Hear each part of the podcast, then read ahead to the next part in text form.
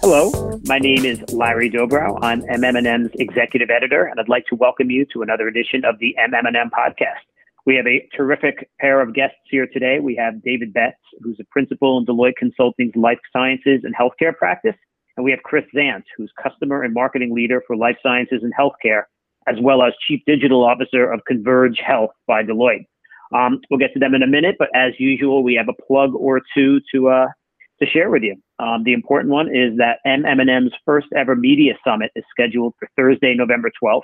There's going to be a range of panels. We're going to be hitting everything on the influence of the tech giants, the Facebooks and Googles of the world.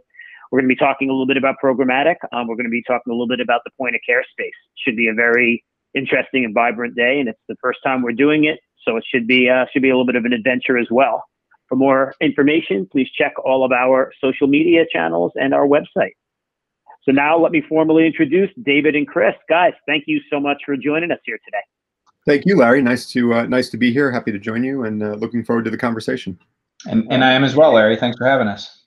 So yeah, you know, uh, it's interesting. Ordinarily, you know, we dive right in with some kind of a general question, but given what we're all living through over the last uh, eight nine months, I guess my first question for both of you guys is, how are you? Um, how has the Deloitte team managed to uh, deal with the set of circumstances that have been thrown at us? And um, how are you guys doing personally?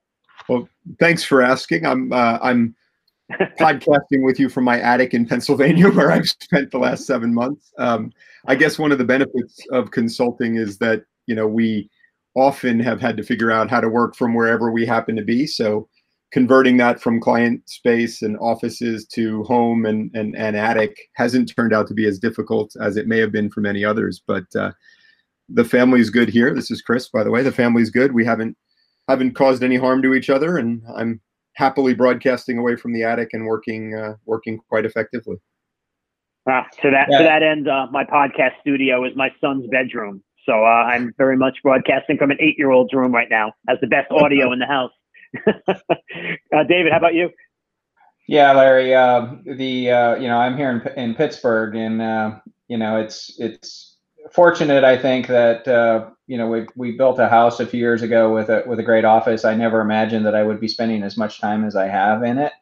Um, as one who spends typically four to five days a week on the road, the last seven months have been really interesting. I'm I'm learning how to you know make the commute from the third floor to the first and um, work with my four-legged uh, business analysts on a daily basis who oftentimes participate in our, in our conference calls and meetings. But uh, hopefully we won't actually have a visit from her during this uh, conversation. But you know, everybody's healthy here. We're you know hunkered down. My wife's on the faculty at uh, Carnegie Mellon, and so the second floor of our house is the university, and the first floor is the consulting room, and I the third floor is basically the break room. So it's all worked out okay. that is exquisitely well organized. Uh, you know, I wish we had the same degree of uh, separation here. Instead, it's kind of you know chaos and people. You know, you know, you say about your commute down to the office. Uh, you know, my commute is essentially up and down stairs, and it's it's maddening. But you know, we'll all get back when we get back, I suppose. Um, first question I have for both of you guys is a little bit about the increasing prominence of health at Deloitte. Um, I think maybe seven or eight years ago, Deloitte was certainly a company that did health well, but I don't know if it was as prominent among the pharma world, you know, especially the marketing side as it is now. T- tell me a little bit about the evolution of Deloitte's health offering. Um, you consider it now a core offering? Yeah, absolutely. Uh, we see it as a really interesting uh, category to, uh, you know, grow the business. I think, given everything that's been going on in the space, um, you know, there's uh, there's a lot of reason to be excited about it. You know, I think for you know for many years on the consulting side of the business, life sciences and healthcare has been a significant part of uh, you know our overall um, uh, services and uh, offerings. And the the Heat acquisition a number of years ago allowed us to extend you know that offering into uh, life sciences and healthcare in a significant way, and and really allow us to bring together the best of what we do in, in strategy, uh, in technology, and human capital, uh, together with um, you know the advertising, marketing, and commerce capabilities that that have been growing tremendously. You know, if you think about healthcare, the you know we're we're at this really interesting inflection point. I think accelerated, in fact, by the pandemic. that uh, we're seeing a shift of the business on the traditional healthcare side from a business to business model to really a direct to consumer model. And uh, the role that advertising, marketing, and commerce can play in the context of uh, that pivot is really exciting. And I think, uh, you know, we at, at, Deloitte believe that we're incredibly well positioned to take advantage of um, that pivot and to really help our clients, you know, make that shift in a significant way. Something else worth noting is we we also um, the industry has been critical for us. We've been focused on it for quite some time. I think what's really changed is our ability to bring the experience components from other industries and from our acquisitions, like David said, and and pivot it towards a new and differentiated journey through healthcare for for patients and physicians and other stakeholders. I think that's really the the transformation we've made over the past couple years is bringing those consumer and retail and other industry capabilities and saying, you know what, healthcare cares about this too. People care about their journey, their experience, their navigation through healthcare, and we need to we need to think about how to apply those advertising and marketing and other tools to that type of journey. To that end, Chris, tell me a little bit about Converge Health and how that kind of fits into the overall Deloitte infrastructure. Yeah, sure, Larry. It's a it's another sort of interesting part of our business model that we've brought to bear. Uh, similar to our Deloitte digital acquisition and our move into marketing about six or seven years ago or eight years ago, we we've done the same with Converge. That's our asset business, um, products, accelerators, and solutions where we can apply technology differently um, to healthcare and life sciences journeys. So the the name Converge Health um, is about the convergence of data and technologies and solutions to help change those journeys and, and help our clients in healthcare and life sciences navigate through, you know, a world of complicated medical journeys, a world of large data sets and, and difficult types of research and development challenges. And it, it really is the mechanism by which we bring our clients reusable assets so that every client doesn't have to go through the same journey every time and, and you know build their own tools to navigate those types of journeys the evolution of the health offering, what you just mentioned in terms of some of the learnings from other industries, whether consumer or retail,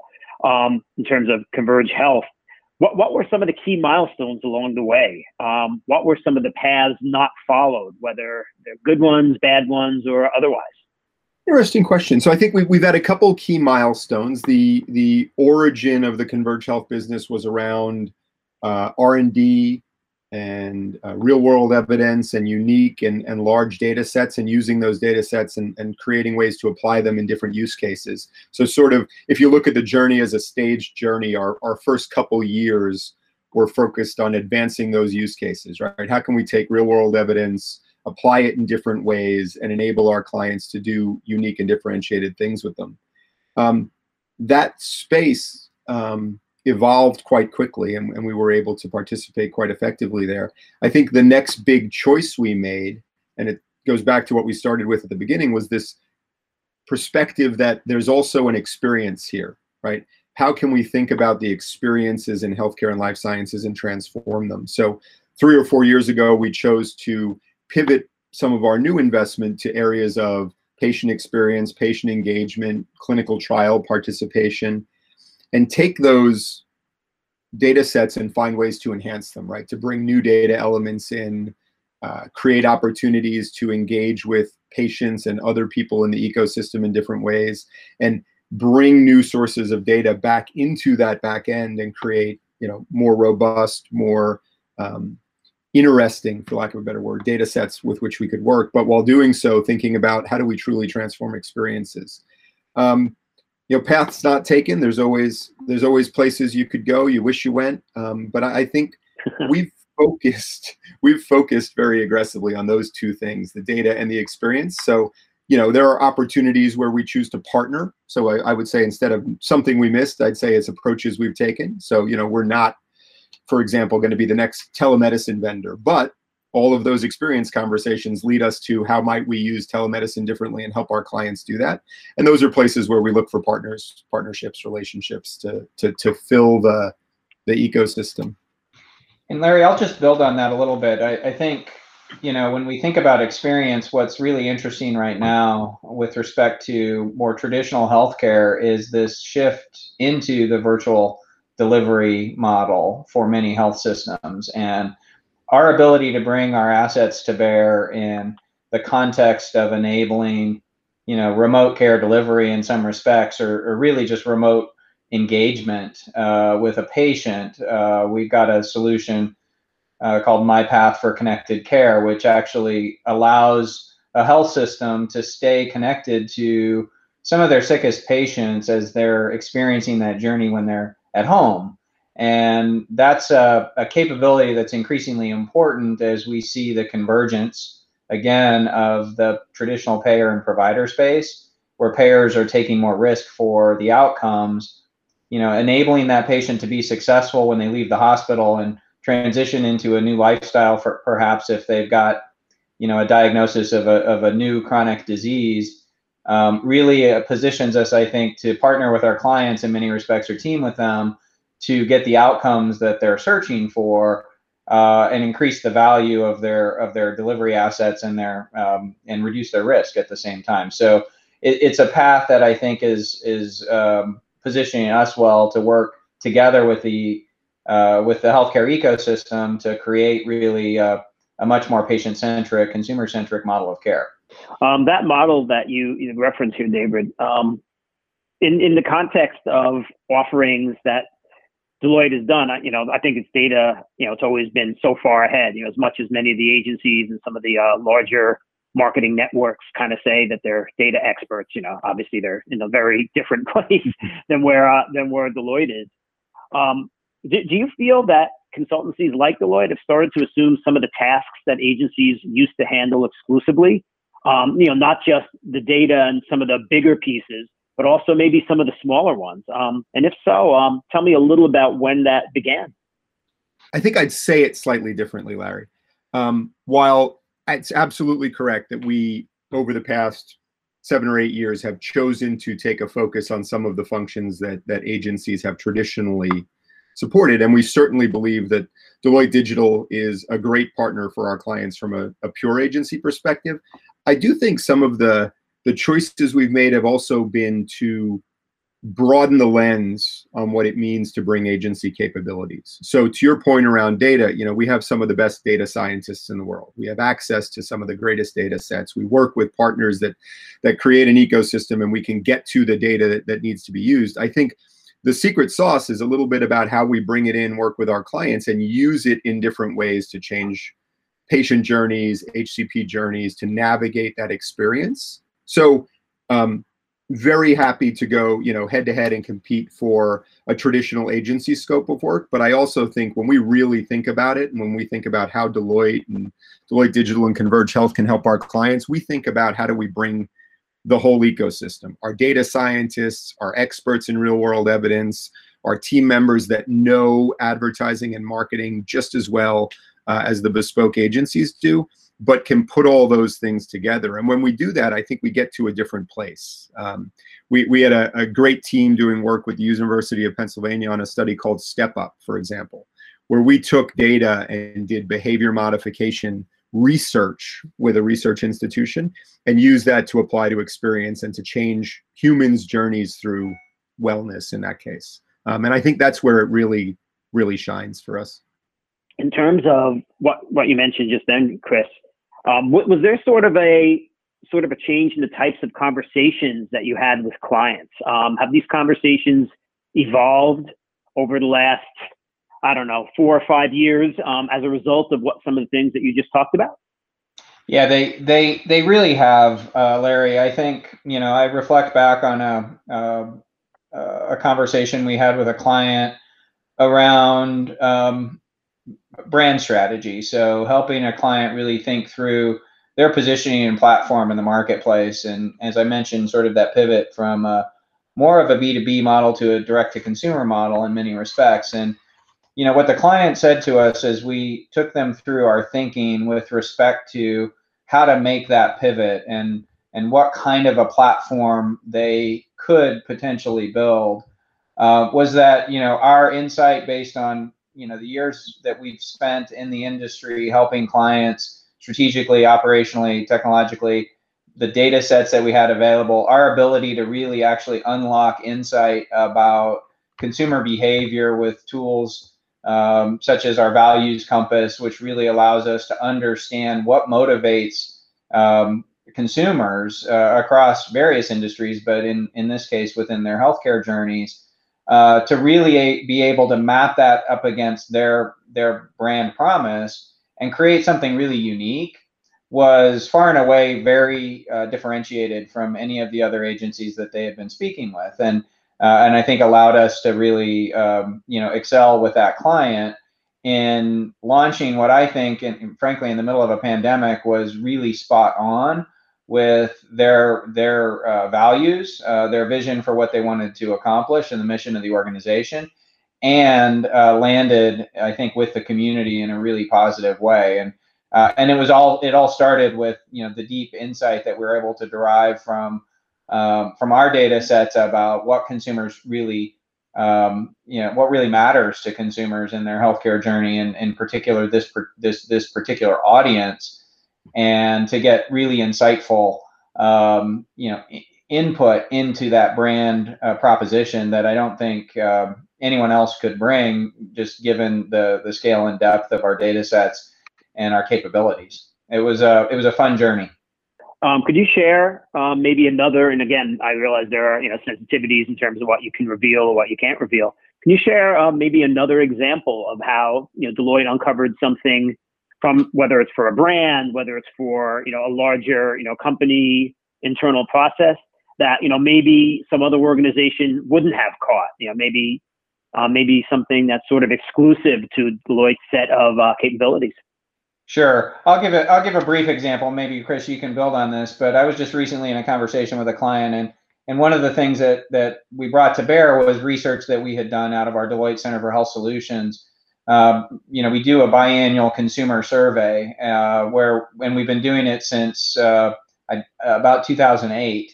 Um, and that longitudinal data set around consumer behavior and health uh, really allowed us to to bring to bear uh, an understanding of how consumers' expectations about their healthcare have, have changed over the many years. And then together again with our values compass to be able to say, you know, and here's the specific insight that's going to matter to you uh, in the context of this uh, uh, this brand strategy that you're undertaking uh, today uh, uh, was something that even the client said was unique to the conversations that they were having with others. Chris, I don't know if you want to build on that with an with another example. Yeah, sure. Larry, let me give you a, a, different perspective, sort of from the life sciences side. So that um, MyPath experience platform that that David mentioned, we've been working with a number of clients to create um, new approaches around let's call it human experience, where patients can move from a support program around a particular therapy or disease state.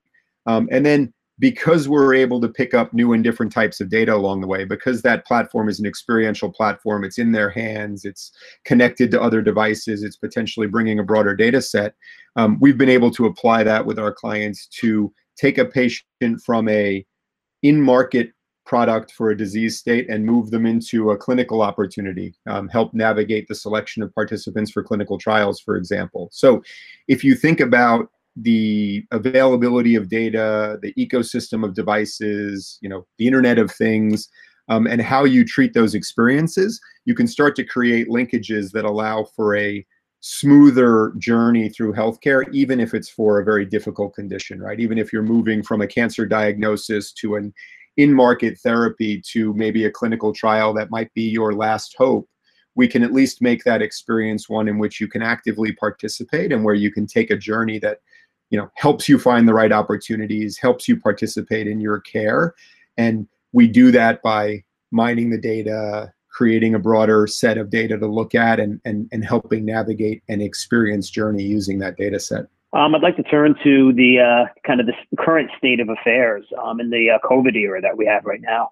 Um, how, how, has Deloitte's role, you know, vis-a-vis clients, vis-a-vis some relationships, changed this year? Um, you know, certainly there's the kind of the mechanical piece of it in terms of everybody doing everything from afar. Uh, you know, David not being on the road as much as he mentioned earlier.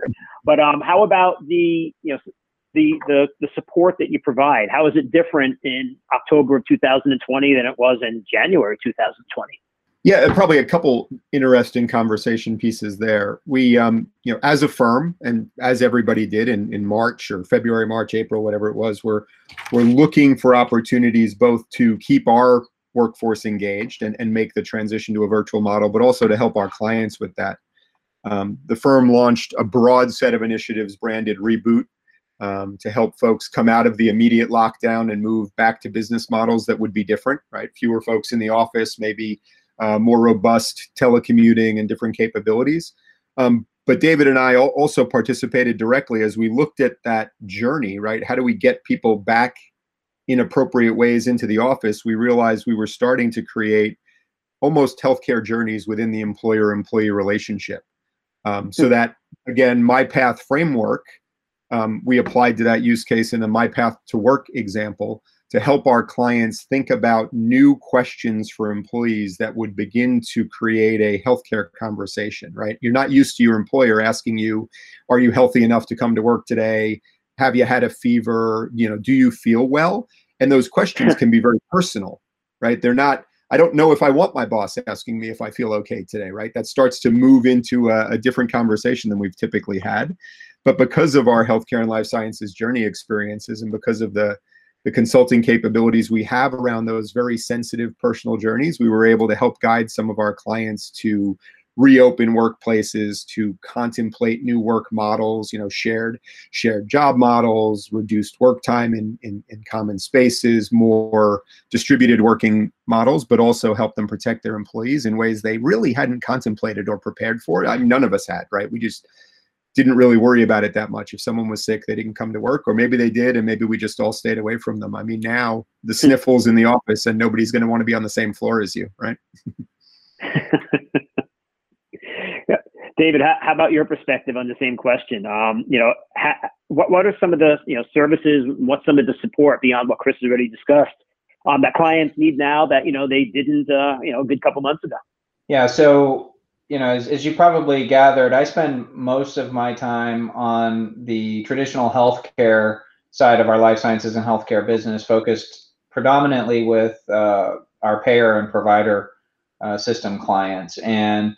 Um, you know, I would say that one of the uh, you know one of the capabilities that is um, coming much more to bear in that space is our ability to deploy um, you know what we call foundry-like services to our clients in the context of you know product development and really new product launch and digital development and mobile app development as we've seen our clients make this pivot to a much more virtual both workplace and delivery model um, you know they they haven't had the the capacity uh, in many cases the capability to do their own development uh, in the back office. And trying to staff up or find that talent in the context of a pandemic is is incredibly challenging. And so you know we have uh, 50,000 you know professionals in um, you know uh, around the world in our digital studios and development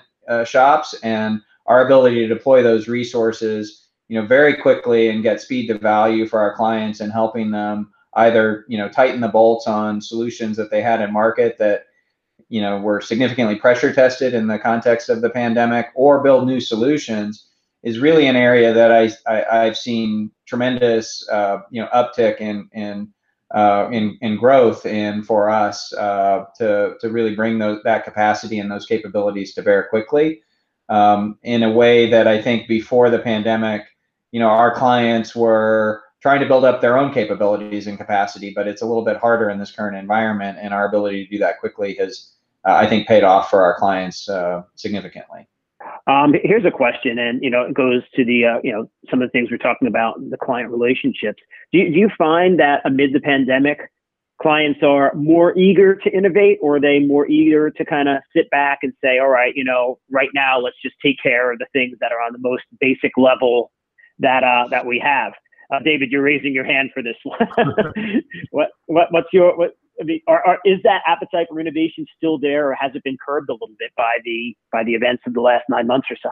Uh, I, I, would answer the question in, in a couple of ways. You know, we serve a lot of the various subsectors, right? So, um, and, and, and geographies, and so the way that the pandemic has played out here in the U.S. is has not been, um, you know, equally distributed uh, over time over the last seven months, and so what we've seen is, uh, you know, uh, ebbs and flows uh, of different needs emerge. And um, I would say in the first few months uh, subsequent to March, you know, between March and May, there was a lot of emphasis on, uh, you know, maybe less innovation and more, um, you know, operational sustainability.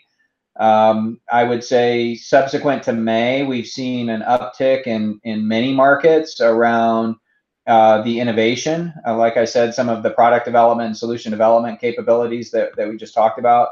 Uh, really looking at innovating new new products and services and solutions that can better meet the needs of consumers today. Um, that you know, and, and, that's layered on top of other uh, areas of the business where we are doing some basic blocking and tackling because uh, you know the the pandemic has hit very hard. Uh, the impact has been different for plans as it has been for the provider side of the business, and I'm sure Chris can talk more about the life sciences side of the uh, uh of the ledger. But uh, you know, this is not a one size fits all pandemic, if you will, and it's not a one size fits all solution either. And so that's that's kept us on our toes, I would say, over the last seven eight months. Yeah, Chris, I'd love to hear you address the life sciences side of it. Sure. Yeah, I mean, our clients in life sciences, I, I think it. Um, it was very interesting the response. What we found is um, very much like some of the other manufacturing type sectors. The the employees that need to be in the office, R and D, manufacturing, we're already in a physical space that was quite safe, right? Our the nature of the business, the things we're manufacturing require protective equipment and safe spaces and laboratories that are enclosed and vented and things like that. So there wasn't a lot of difficulty keeping those functions running as long as people were able to, you know, be healthy when they got to work. Um, so monitoring and, and maybe some surveying and CDC questionnaires and whatnot. We found that the rest of the business um, virtualized fairly well. People were able to operate from home but then we had obvious challenges in you know in the space we're most interested in sales and marketing. How do we convert to a virtual world when you know physicians are obviously scrambling with public health concerns and covid and we're not going to make regular office visits we're certainly not going to be welcomed into the hospital environment in, in, a, in a case of pandemic? And some of those capabilities our, our clients quickly look to innovate um, some of them, uh, and given some of the relief the government provided around things like HIPAA and stuff, they were able to use some tools like Zoom and, and things we'd be using now that, that they weren't able to use before. So I think what we saw was a, a rapid move to a virtual environment, rapid application of technologies that were readily available where appropriate. And now we're seeing a lot of thinking around what will the long-term transformations be, right? I, I, I would argue the the sales and marketing components of life sciences will change quite dramatically, but we're only starting to contemplate exactly how those changes will play out. You know, Larry, one thing I might add here is, we, you know, we are entering, uh, and in, in many cases, amid the uh, the annual enrollment process uh, for uh, most health plans, and um, you know the th- this represents an interesting and, and, unique challenge for, I would say, the, the Medicare Advantage space in particular of the market, where a lot of that business is done traditionally through, you know, face-to-face retail interactions, and so um, this is an area that is um, is has been really interesting to watch emerge. Is how you um, how do you pivot to a virtual sales model for a market that um, that in some cases is more technologically challenged than others. Anyone who, you know, maybe back in April helped their, you know, aging parent install, uh, you know, a, a virtual conferencing solution on their laptop by phone, uh, you know, re- recognizes that that struggle can be real. Um, and so, um, you know, as we've uh, as we've worked with our clients through this period, you know, we've we've had to get really creative, as have our clients, with how they engage with that particular uh, consumer group and helping those individuals make the choices they need to make, be making with respect to next year's coverage. Um, uh, and the age in process if if folks are moving into Medicare for the first time. The, the key consideration there is as we move across both the sectors, there will be new models we need to bring to bear. And the uh, the patients, the participants, the plan members are going to need to, to use new tools and capabilities uh, to to get enrolled, to get support, to reach into the care network and get care provided to them. Um, and getting through those challenges and understanding how to communicate to that group, how to share those tools and technologies is going to be a challenge that'll that'll last with us through this enrollment period through next year probably until a new normal settles in. All right. And to that end, just one final question for you guys. Um, you know, I think it's unfair to ask about the future, given that the future is changing every couple of hours. But um, what you know what what's next some of the issues that we've talked about how, how do you expect uh, how do you expect the services that are needed from Deloitte to evolve over the next six months, over the nine mo- next nine months? Um, I think everybody's kind of done with predicting, you know, what the new normal, you know, quote unquote normal is going to look like. But um, how are you kind of gearing up for the immediate uh, the immediate future? Yeah, Larry. So over the last two years, I've had the the privilege to work with our teams on a point of view uh, about about the future of health. Now, uh, we you know back in 2018, 2019, we published a paper called "Forces of Change: The Future of Health," where we outlined what we thought was um, this future in which the real the consumer was really in the center uh, of of the action, if you will. That uh, enabled by you know radically interoperable data, that the interactions with their healthcare um, and their and their well-being would be dramatically different. And we set that future in 2040. Um, and and here we are now in you know the tail end of 2020, um, and much of what we articulated in that future has been dramatically accelerated. The fact that we as consumers can can and in, in many respects now must own our own journeys and engage in the system in ways that we choose, when we choose, how we choose, uh, is really forcing the transformation on the industry that that we anticipated would take place over the coming 20 years. So, uh, so we're you know both excited and a little bit daunted by the opportunities. But what does that mean for both us and our clients? You know, it means for our clients really a focus on I think three things.